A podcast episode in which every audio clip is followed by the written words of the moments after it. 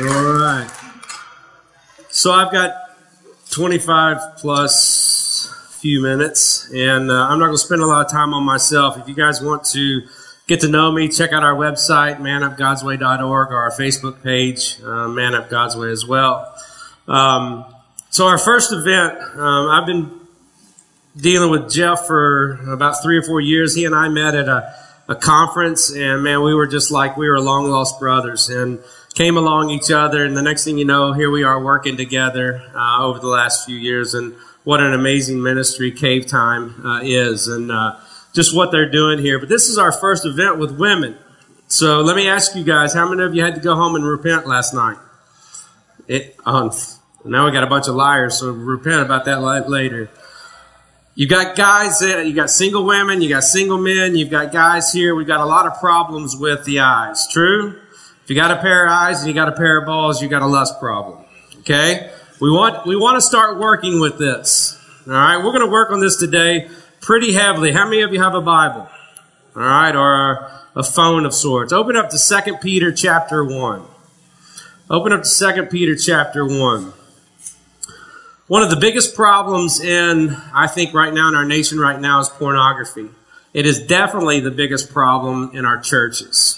Everything from pastors to youth pastors to elders to deacons to just normal men are having a problem with internet pornography. When I was growing up, it was skin magazines, you know, Playboy, Penthouse, all of that kind of stuff. It wasn't the stuff that you see today. I spent about 10 years addicted to pornography.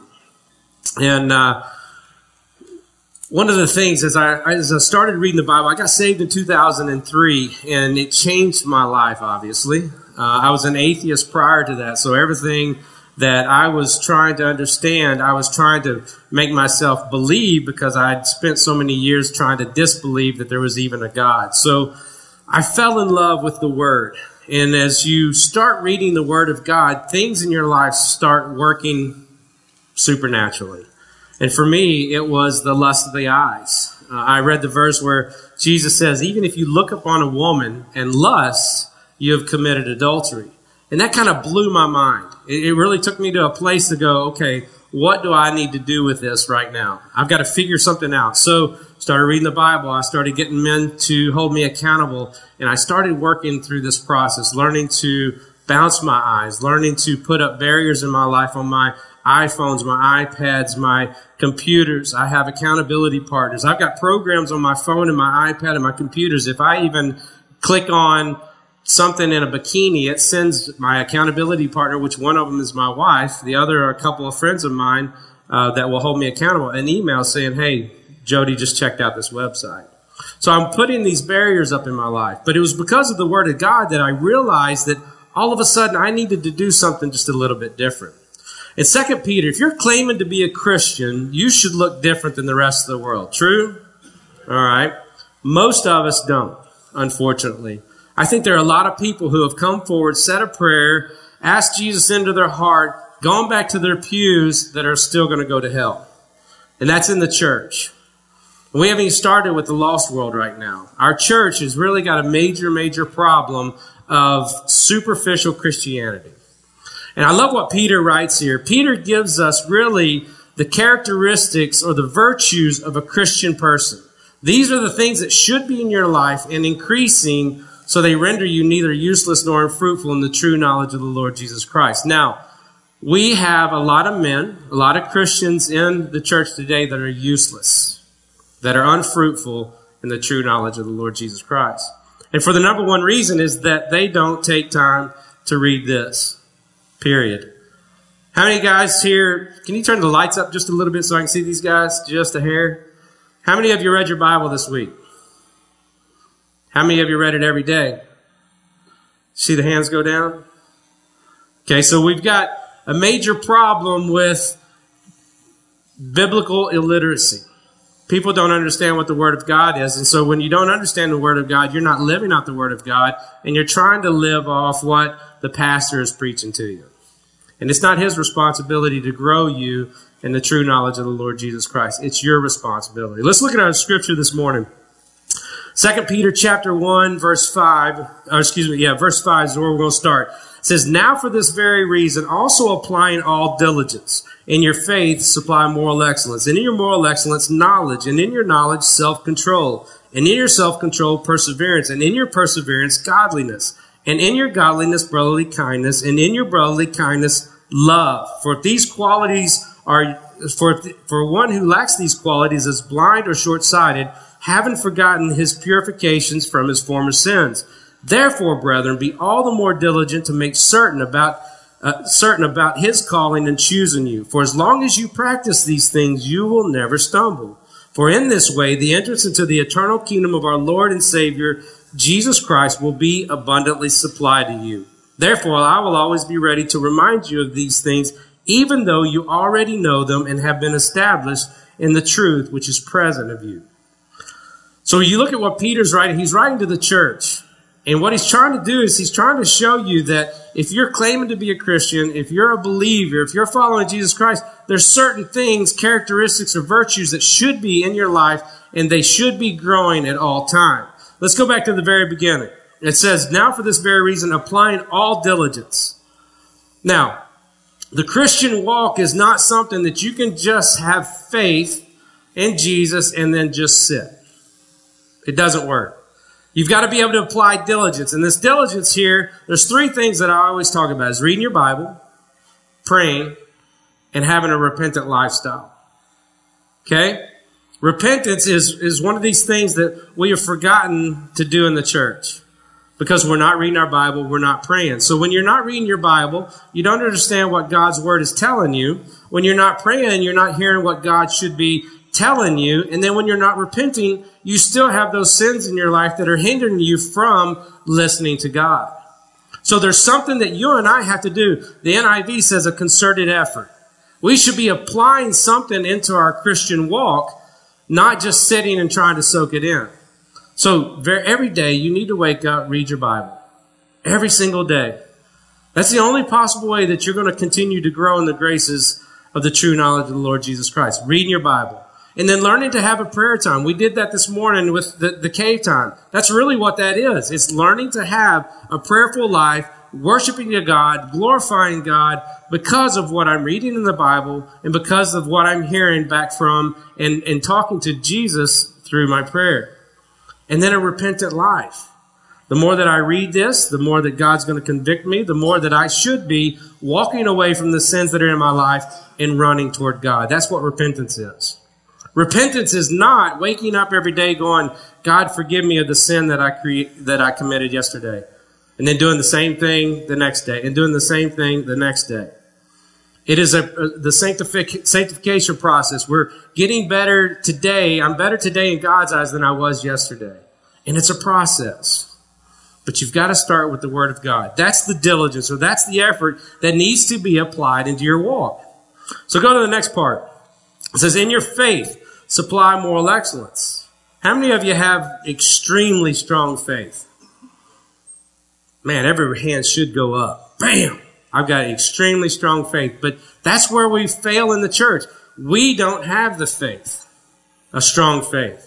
It's because we're not reading our Bible. It's because we're not praying. Because what happens when you start reading the Bible, you see the promises of God start coming to, to, to, to truth in your life. And when they start coming to truth in your life, that builds your faith. The way that when I start getting sin out of my life, that builds my faith. So my faith should be increasing almost every single day. Are you going to get punched in the mouth a few times a week? Probably so. But your overall life should be that of upward mobility in your faith at all times. Look at the next part. So it goes into faith, and faith in, into supply moral excellence. What's moral excellence? Do you get where do you get your morals? Okay, you, you should get them from the Bible, but most of you aren't reading your Bible based on your own admission. So where are you getting your morals?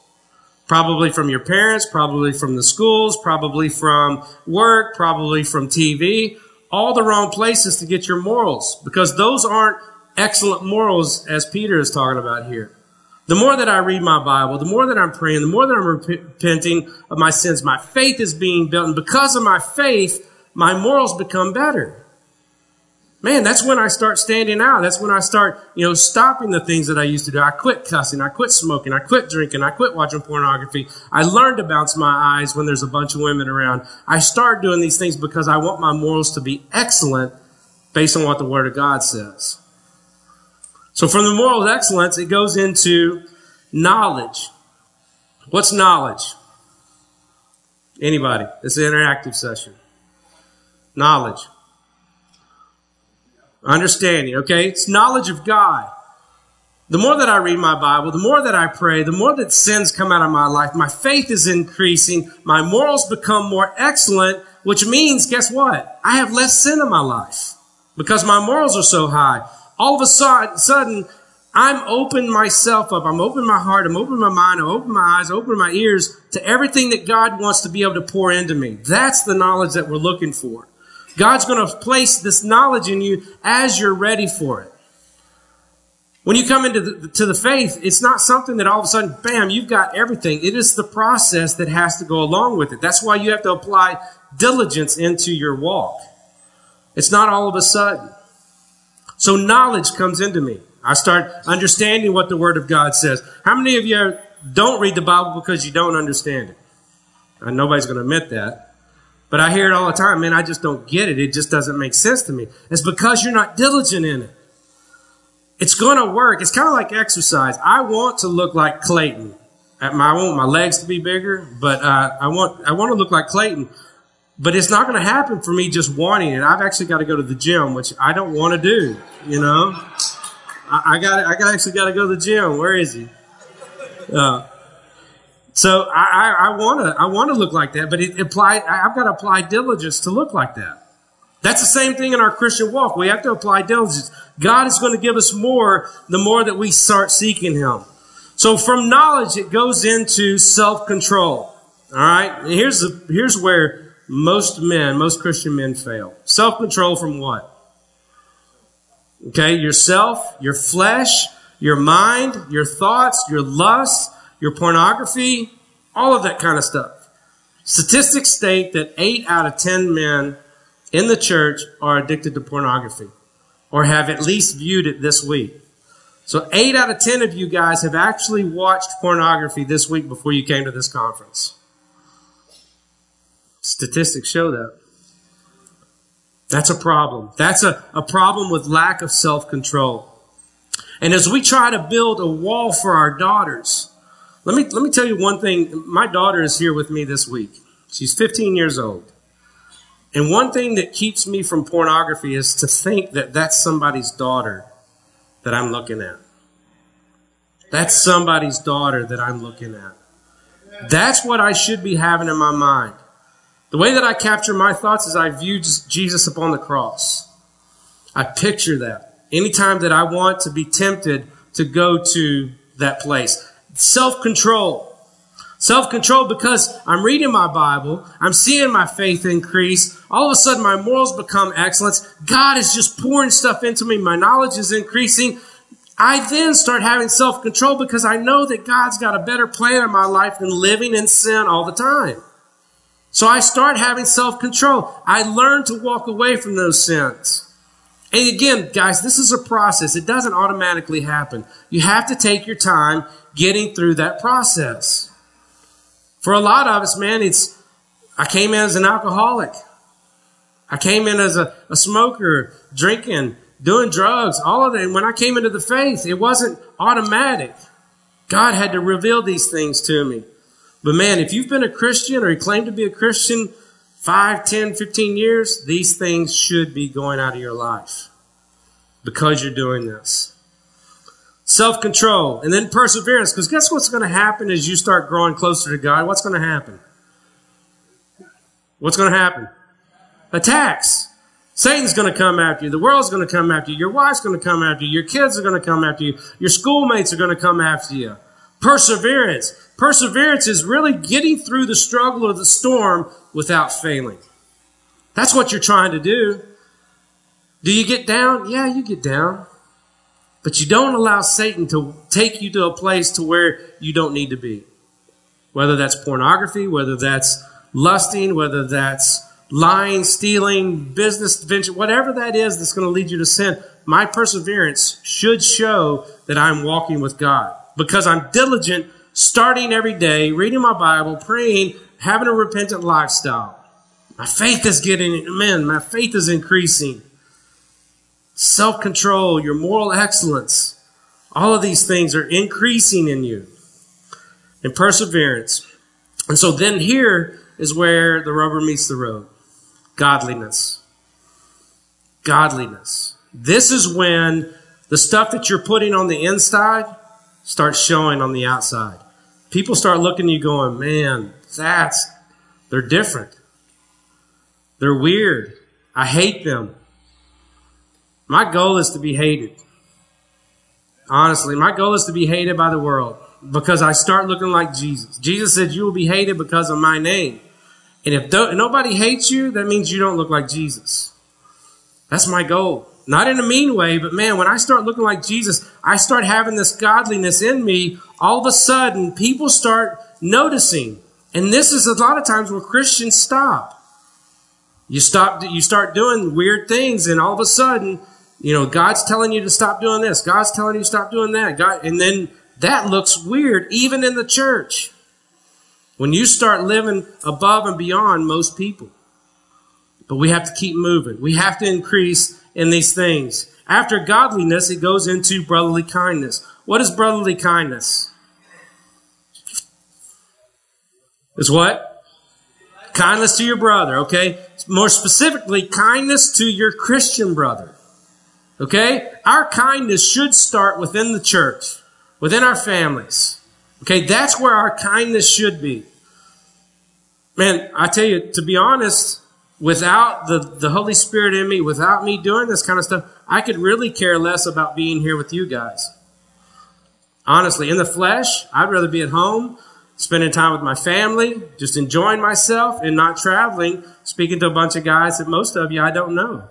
But because of the Holy Spirit living inside of me, increasing in me, my brotherly kindness has a desire and a love for all of you to share the good news, to share the gospel, to share growth with you. That's what brotherly kindness is. Brotherly kindness is when you've got that one guy in church that you're just so tired of. You just want, please, just go to another church. Do something else. Get away from me. But that brotherly kindness, because you're diligent in all of these things and you're applying this into your life, you want to love on them even more. You go above and beyond to try to be there for them.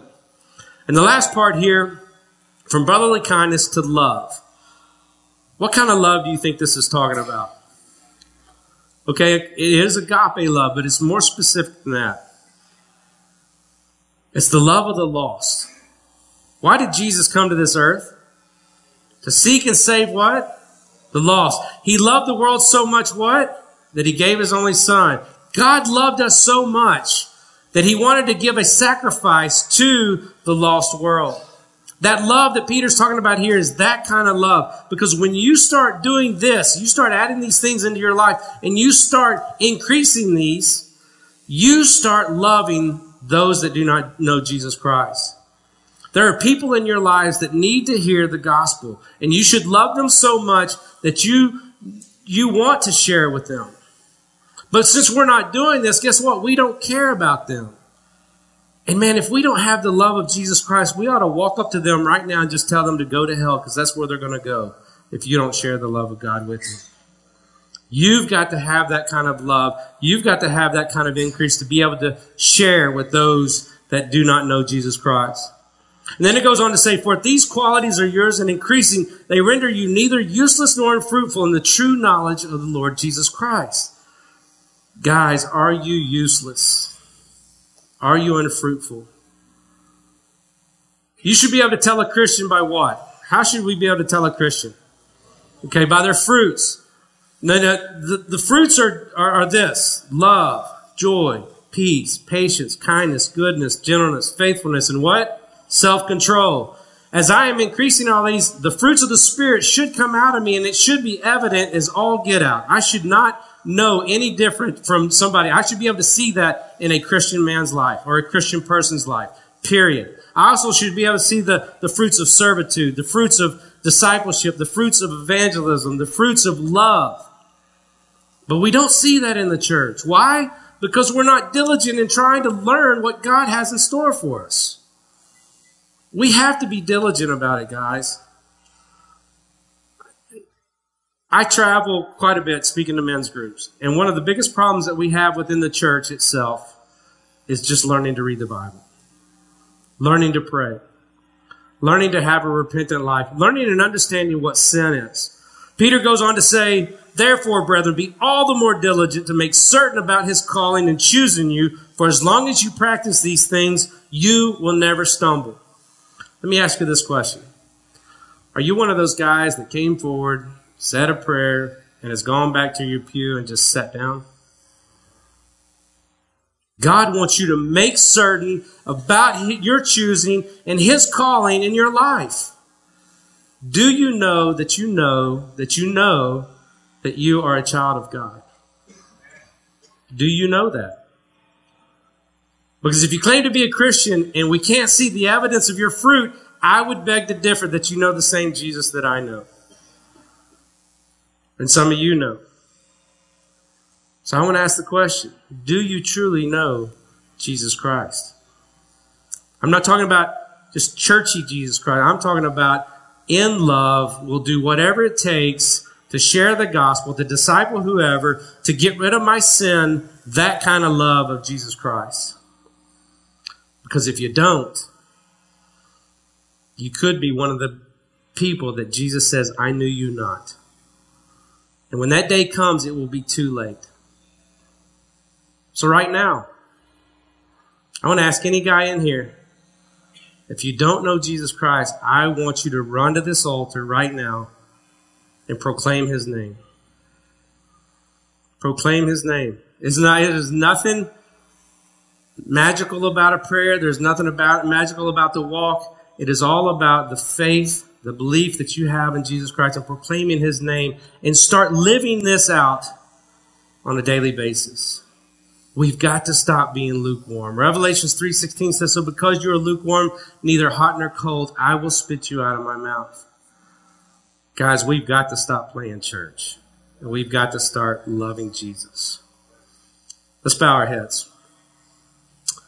Heavenly Father, Lord, right now I just come to you and I just I pray that if there's anybody here right now that does not know you, or somebody who's been playing church, somebody who's not living the life that they should be living.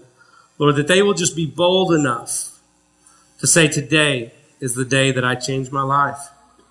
Today that I, is the day that I turn back to you. Today is the day that I stop playing around, Lord, and I learn to man up God's way. And all this I pray in Jesus' name. Guys, if there's anybody here that does not know Jesus, today is the day. Don't wait. Don't wait. Amen? All right. God bless you guys. Give it up Jody.